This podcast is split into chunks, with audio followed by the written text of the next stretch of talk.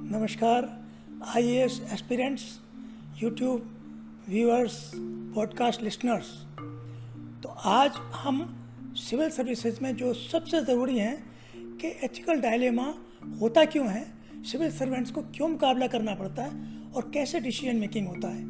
दूसरा सब्जेक्ट है एथिकल उस पर ही, वो है कि बोनाफाइड मिस्टेक्स सिविल सर्विसेज़ वाले करते हैं कि नहीं करते हैं करते हैं तो उसका असर, उसके कॉन्सिक्वेंसेज और क्या वो माफ़ कर देनी चाहिए अगर वो सिर्फ़ बोनाफाइड है। तो आज हम जो टॉपिक ले रहे हैं उसमें पहले क्वेश्चन है क्वेश्चन नंबर चार 2018 का 10 मार्क्स का और 150 मार्क्स का। This is doctor G G Saxena I S Gyan by doctor G G S तो आपके लिए एथिक्स जी एस फोर के कुछ क्वेश्चंस बहुत बहुत इम्पोर्टेंट क्वेश्चन लेके आए हैं। Question number one five question number five जो ये ग्रुप ए में सेक्शन ए में है five B explain the process of resolving ethical dilemmas in public administration तो ये होता क्यों है? क्योंकि सिविल सर्वेंट्स को कुछ डिसीज़न लेने पड़ते हैं, क्योंकि यही तो उसका काम है। चाहे डेवलपमेंट के लिए हों। अब तो जैसे प्राइवेट पार्टिसिपेशन है तो पीपीपी में भी डिसीज़न लेने होते हैं। तो जब डिसीज़न मेकिंग प्रोसेस है, वो अगर ट्रांसपेरेंट नहीं होगा, उसमें कहीं बाइसिंग होगा, उसमें कोई भेदभाव होगा, उसमें कोई पॉलिटिकल प्रेशर होगा, कोई उसमें अपना ग्रीड छुपा होगा, ये सब ऐसी चीज़ें हैं जो आपके वैल्यूज़ को सोचने पर मजबूर कर देती हैं कि कहते हैं कहावत सुनो सबकी, करो मन की। मन का मतलब है मन की आवाज़, अंतरात्मा की आवाज़। तो कैसे करेंगे? जो सिखाया जाता है सिविल सर्वेंट्स को कि आपका एक तो एप्टीट्यूड है, वो तो आपका बचपन से बना आया है। एक एटीट्यूड है जो आपको बदलना पड़ेगा सिविल सर्विस के हिसाब से। तो इसमें कई चीज़ें आती हैं कि क्या क्या इशू हो सकते हैं जिसमें एथिकल डायलेमा आ सकता है। एक हो सकता है एडमिनिस्ट्रेटिव डिस्प्रेशन होता है करप्शन होता है निपोटिज्म है एडमिनिस्ट्रेटिव सीक्रेसी है फॉर्मेशन इंफॉर्मेशन का लीकेज है पब्लिक डेलेमाज हैं पॉलिसी मेकिंग में कुछ बाइसिंग है, इन सब में होता है। तो करेंगे क्या? ऑल्टरनेटिव्स आपके सामने, कभी भी एक चीज़ जब फैसला कर रहे हैं तो सारे ऑल्टरनेटिव सामने रखो। अगर आपके जो सबॉर्डिनेट्स आपको प्रपोजल दे रहे हैं सारे उनसे कहो, सारे प्रपोजल रखो और मुझे बताओ कौन सा बेस्ट है? वन टू थ्री फोर तो इस तरह से यू विल गो अहेड तो लिखेंगे कैसे? जैसे कि in how many cases dilemma can occur वो मैंने आपको बताया। उसमें कौन सी वैल्यूज़ आप लगाएँगे? Moral ethical attitude corruption integrity professional integrity probity ये सारी वैल्यूज़ आएँगी। और फिर उसमें डिसीज़न मेकिंग करेंगे। सबको तोल कर सब चीज़ों को ध्यान से देकर के क्या क्या इश्यूज़ आए हैं, कैसे इश्यूज़ करना है। एक में एंथनी मैक्री डिमेट्रिस का एक एलर जो सिद्धांत है, उसको मैं चाहूँगा कि आप वो उसको देखें। उसमें क्या कहते हैं कि it facilitates the understanding of ethics and morality as an important factor by taking consideration as cornerstones of administrative ethics क्या क्या है? चार हैं।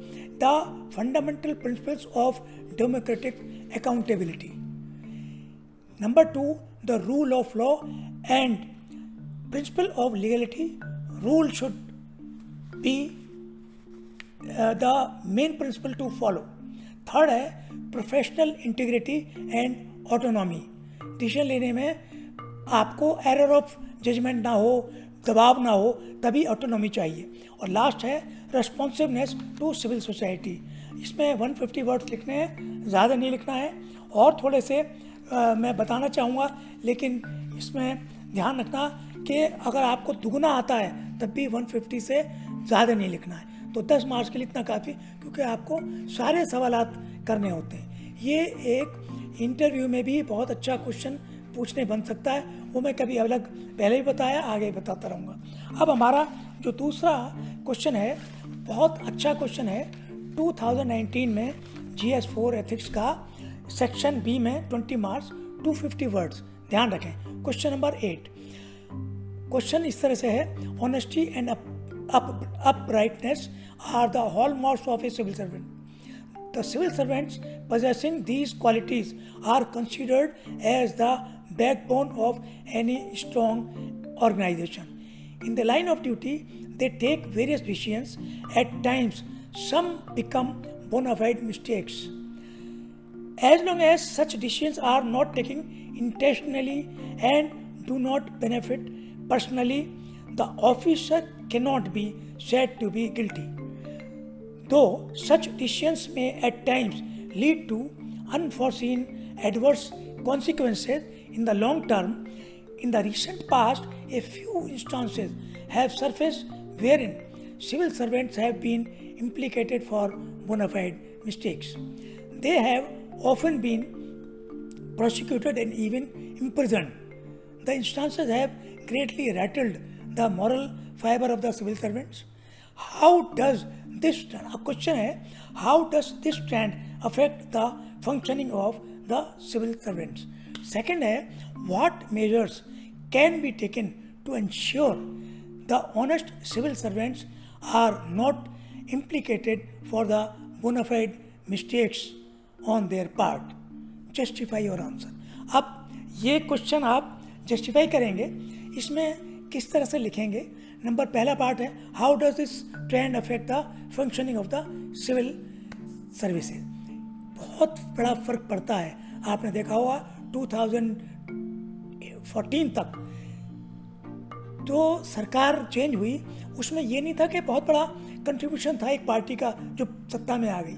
लेकिन एक पॉलिसी पैरालिसिस नाम की चीज़ थी। कुछ स्कैम्स थे, उससे सारा इफ़ेक्ट हुआ। क्यों हुआ? क्योंकि सी ए जी पैरा बन गया विजिलेंस केसेस हो गए इम्प्रजनमेंट हो गया कुछ ब्यूरोक्रेट्स का। कैबिनेट का, मंत्री का नहीं होता इतना, हालाँकि इस केस में वो भी जेल गए। तो it affects very badly policy paralysis at the cost of honesty क्योंकि ऑनेस्ट लोग भी डिसीज़न नहीं लिए। दूसरा है losing courage this is hallmark of uprightness जो बताया था, वो उस पर अफेक्ट पड़ता है। डेमो डिमोरलाइज करना। तो backbone we get weekend decision making affected organ organization shattered the whole system चाहे वो कोई डिपार्टमेंट कोई ministry examples of C A G process bold bureaucrats fail to take decisions तो ह्यूमिलेशन डिसरेस्पेक्ट इन सोसाइटी और bonafide mistakes क्यों होती हैं? आप जब आप एक सोचा हुआ, समझा हुआ डिसीज़न लेते हैं डिसीज़न कई तरह से होते हैं. You have to take quick decision at the moment you have to take well thought decision when policy is to be made. You have to take relatively quick decision in three four days. You have to submit inquiry report. You have to hold somebody responsible. So these are the things. Are you committing mistakes? Will you ask yourself, okay, what could be the consequences if I take one decision? How will it affect the poor man, the society, the administration, and responsiveness of and accountability रहेगी नहीं रहेगी एक system में लोगों का faith रहेगा, नहीं रहेगा। तो कई चीज़ें ऐसी हैं और आगे सपोर्ट सिस्टम क्या क्या हो सकते हैं? बहुत इंपॉर्टेंट है ये। ये क्वेश्चन बहुत ही अच्छा है। इसे पूछा what should be the support system judiciary first कि जुडिशरी में अगर बोनाफाइड मिस्टेक्स है तो कई ऐसे ब्यूरोक्रेट्स हैं जिनको बरी किया गया है। एक H C Gupta Haryana chief secretary थे कोल उसमें किया गया। एक और डायरेक्टर इन्फोर्समेंट थे, जो बल्कि बाद में उनको हर बात में उनसे राय मांगते थे दिल्ली हाई कोर्ट। तो ऐसे ऐसे लोग हुए हैं जो पहले एक्यूज माना गया उनको, लेकिन बाद में जब पोनाफाइड मिस्टेक पता लगी तो they became M S M के security helper in the judicial system एक है audit C A G para इसमें देखिए, मेरे अपने, मैं अपनी एग्ज़ाम्पल बाद में लूँगा कि दो चीज़ें होती हैं। जब आप एक डिसीज़न में थोड़ा उम्मीद होती है, गलत भी हो सकता है तो ध्यान रखिए कि सिविल सर्वेंट्स के लिए है इंटरव्यू में जो जाने वाले। कि भाई अगर आपको बोनाफाइड मिस्टेक होनी ही है, पता है कि हो भी सकती है तो क्या बात ध्यान रखोगे? मैं बताऊँगा आपको कि दो चीज़ें होती हैं। तो ऑडिट पैरा बन सकता है, एक आपके खिलाफ विजिलेंस इंक्वायरी तो अब मेरा पॉइंट यह है कि ऑडिट पैरा बनने दीजिए। अगर आप बहुत सोच समझ के अपने अंतरात्मा से डिसीज़न ले रहे हैं विजिलेंस केस नहीं बनना चाहिए। सॉरी। दूसरा है सोसाइटी। सोसाइटी सबसे बड़ी चीज़ है। अगर आपका सोसाइटी में आदर नहीं होगा तो बेकार है। फिर पीयर ग्रुप आपके कोलीग सीनियर जूनियर वो क्या कहते हैं? अब एक और बहुत बड़ा फैक्टर आ गया मीडिया ट्रायल वो आपको पहले से ही खतवार प्रूव कर देगा लेकिन अगर आपकी रिपोर्टेशन लॉन्ग टर्म में अच्छी है तो ये जो आ, मीडिया है हमारा जर्नलिस्ट हैं इसमें ज़्यादातर ऐसे हैं जो दिल से सोसाइटी के लिए काम करते हैं। तो अगर अच्छा काम करेंगे, वो आपके पीछे नहीं पड़े। ट्रोलिंग नहीं होगा। फिर है, आरटीआई आ गया एक।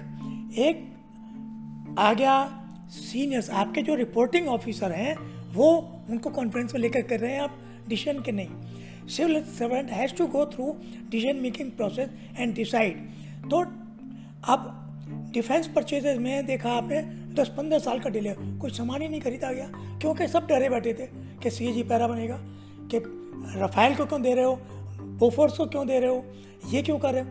फिर आपने देखा टू जी स्कैम हुआ कोल स्कैम हुआ बोफोर्स स्टैम स्कैम हुआ राफेल का चला डिफेंस परचेजेज में डिले हुआ। पंजाब नेशनल बैंक, नीरव मोदी, सब आप जानते हैं। और Commonwealth seventy thousand crore rupees का इल्ज़ाम लगा। इन सब में ब्यूरोक्रेट्स घबरा गए। हिल गया पूरा सिस्टम। तो अंडर यूटिलाइजेशन ऑफ़ बजट भी एक कारण रहा कि कुछ खरीदा ही नहीं गया। फिर fear of audit and vigilance जैसे मैंने बताया डेमो डिमोरलाइजिंग ऑफ़ रोल जो करप्ट पॉलिटिशियन हैं और आपके बाबूज हैं जो आप ईमानदार नहीं हैं, वो आपके पीछे पड़ जाते हैं कंप्लेंट कराते हैं आर टी आई में इसमें।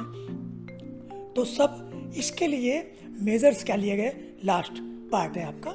एक तो लेटरल एंट्री एक सरकार ने शुरू की 40 लोग करीब करीब जॉइंट सेक्रेटरी लेवल पे लिए गए। ये देख के कि शायद सिस्टम में सुधार आए। दूसरा है R T I ensures fast decisions and transparency के फ़ाइल तभी तो नहीं रह गई इसमें। हालाँकि इसके कुछ नेगेटिव पॉइंट्स हैं but R T I is the panacea for administration and transparency फिर है होता कमेटी की रिपोर्ट थी, उसमें जो अमेंडमेंट हुआ था प्रिवेंशन ऑफ़ करप्शन एक्ट में section thirteen one C D में थर्टीन वन डी में, उसमें क्रिमिनल जो एंगल था, उसे हटा दिया गया कि जब मेलिशियस प्रोसिक्यूशन होता है तो ये जो क्रिमिनल जो मिसकॉन्डक्ट है, उसको जो है हटा दिया जाए। इससे बड़ा रिलीफ हुआ ब्यूरोक्रेट्स को। एक है प्रोडक्शन ऑफ़ ऑनेस्ट बाबूज ये पीएम ने कहा है कि मैं रक्षा करूँगा अगर आप ईमानदार हैं, मुझे बताएँ, सिस्टम को बताएँ। एक है IAS association can play very very important role फिर लेस लेसर पॉलिटिकल इंटरफेरेंस कि आप, जैसे पीएम ने कहा है, भाई आप मंत्रियों की अगर गलत कहते हैं, मत सुनो। इसका एग्ज़ाम्पल बहुत बड़ा मैं दूँगा आपको। मेरे अपने जो सीएम के साथ मैंने काम किया, उन्होंने मुझसे कहा, दिल्ली के सीएम कि अगर पॉलिटिकल इंटरफेरेंस होता है तो मेरे पास बता दो कि सीएम ने मना किया हुआ है। And it help me even एक ट्रांसफ़र पोस्टिंग मैंने लिख करके उसमें दुकानों पे नहीं किया। सबसे बड़ी सपोर्ट थी एक मेरे चीफ सेक्रेटरी थे, बहुत अच्छे, और एक सीएम इन्होंने कहा, इतना बड़ा सपोर्ट हुआ कि कोई गलत काम नहीं किया। फिर भी कई चीज़ें हुई क्योंकि सबसे करप्ट सिस्टम था लिकर सेल का शॉप से उसमें फिर है एनकरेज जूनियर्स के टू टेक डिसीज़न अगर आप सीनियर हैं फिर लबासना जो मसूरी में है, उसमें एक सिस्टम होना चाहिए इंडक्शन के टाइम कोचिंग के टाइम ट्रेनिंग के टाइम कि उनको सिखाओ कि भाई बोल्ड डिसीज़न लो तो सिस्टम तुम्हारे साथ है। गलत मत करो, पकड़ जाओगे। फिर है कि मैंसरी अगर नहीं है और आपका अंतरात्मा की आवाज़ है तो फिर आप गलती नहीं कर सकते। कुछ एग्ज़ाम्पल जैसे मैंने डी टी टी सी में, मैं एम डी था, कई ऐसे दौर हुए, बल्कि एक बोनाफाइड मिस्टेक होने से बची कि हम ऑर्डरिंग करते थे लेकर के ब्रांड का। उसमें सीबीआई के केस मुझे रिटायरमेंट के टाइम पता लगा और उसमें मुझसे कहा गया, लेकिन वो सोचा समझा, मैं हमेशा फ़ाइल पर पूरी पक्की रखता हूँ। अंडमान में वन आई वॉज़ सेक्रेटरी कितने ऑडिट पैरा आए, कुछ आए, लेकिन जब ऑडिट वालों ने, पढ़ा सी वालों ने कि इतने बढ़िया बढ़िया रीज़न दिए गए हैं। डिसीज़न गलत हुआ, लेकिन रीजनिंग ज़बरदस्त था। तो उसमें कोई भी आँच नहीं आई हम पर, किसी पर भी। सारा रिकॉर्ड पर था। फिर जैसे सुपर बाज़ार वो, इसमें सुपर बाज़ार में भी ऐसा ही था। दूरदर्शन में सीईओ प्रसार भारती थे डायरेक्टर जनरल दूरदर्शन, उन्होंने मुझे फ्री हैंड दे रखा था as deputy director general Doordarshan administration तो उसमें हम डिसीज़न लिए और बड़े बोल्ड डिसीज़न हुए कंप्लेंट्स आई लेकिन उन पर ध्यान नहीं दिया गया। एंड रिटायरमेंट के टाइम सो हैप्पी के बिना आज के बिना बदनामी के और पूरे नाम के साथ रिटायर हुए। तो ये एक फ़क्र की बात है। मैं चाहूँगा कि आप लोग जो सिविल सर्वेंट बनने जा रहे हो या इंटरव्यू में जवाब देना है ये डिसीज़न लो। तो आप 250 वर्ड्स में लिख सकते हैं। लाइफ में भी इसको आप फॉलो कर सकते हैं। Thank you very much all the best Thank you